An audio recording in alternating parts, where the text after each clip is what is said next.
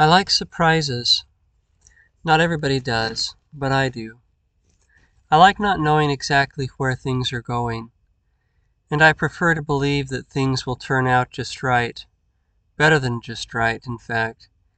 That they'll result in a thing far better than I can expect or hope for, or create through my limited means and wits. And I like to think that I am not the creator of the good fortune, but that it is just that, good fortune, and that it comes from above, the divine reward of faith and trust. And that seems to work for me, despite the times when it appears that it has not. And despite even that, I still like surprises.